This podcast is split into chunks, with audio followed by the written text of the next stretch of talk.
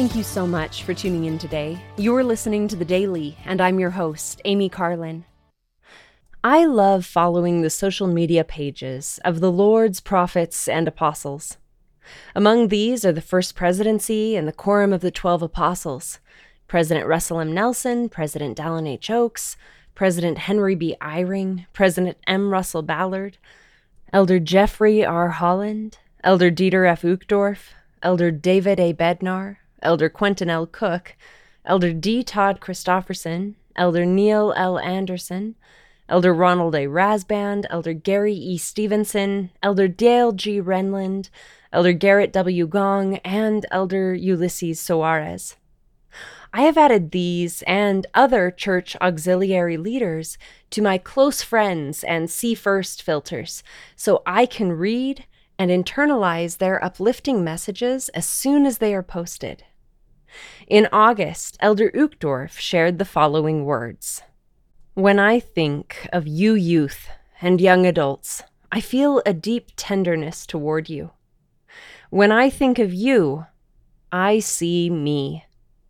As a young man, I stood at the fence of an international airport and watched those magnificent flying machines. How I wanted to be in the cockpit of one of those impressive airplanes and feel the thrill of rising up from the ground, climbing above the clouds, and traveling unto new horizons. But was that dream possible? I was not born into wealth. My family had twice been refugees, taking only what we could carry. I was considered by some to be an outsider. While other children played with their friends, I had to spend my afternoons and weekends working in our family laundry business, often as a delivery boy.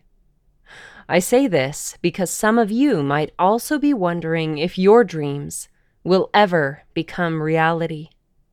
I understand what you are feeling. If I could go back in time and talk to that young boy who stood on the other side of the fence, yearning for a better future, I would say, it's not going to be easy, but you can do it. You will be all right.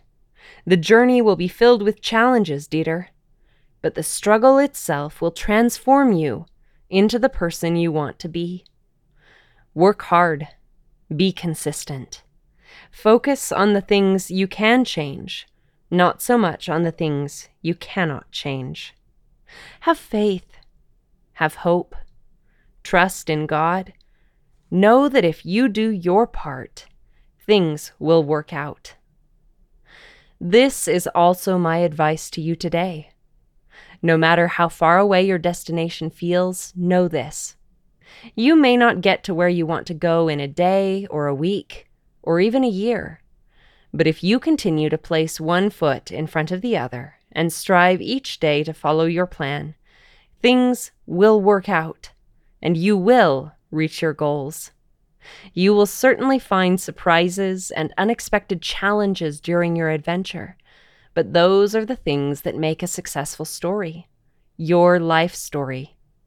And especially, remember that if you trust in the Lord, learn of Him, have faith in Him, He will direct your path.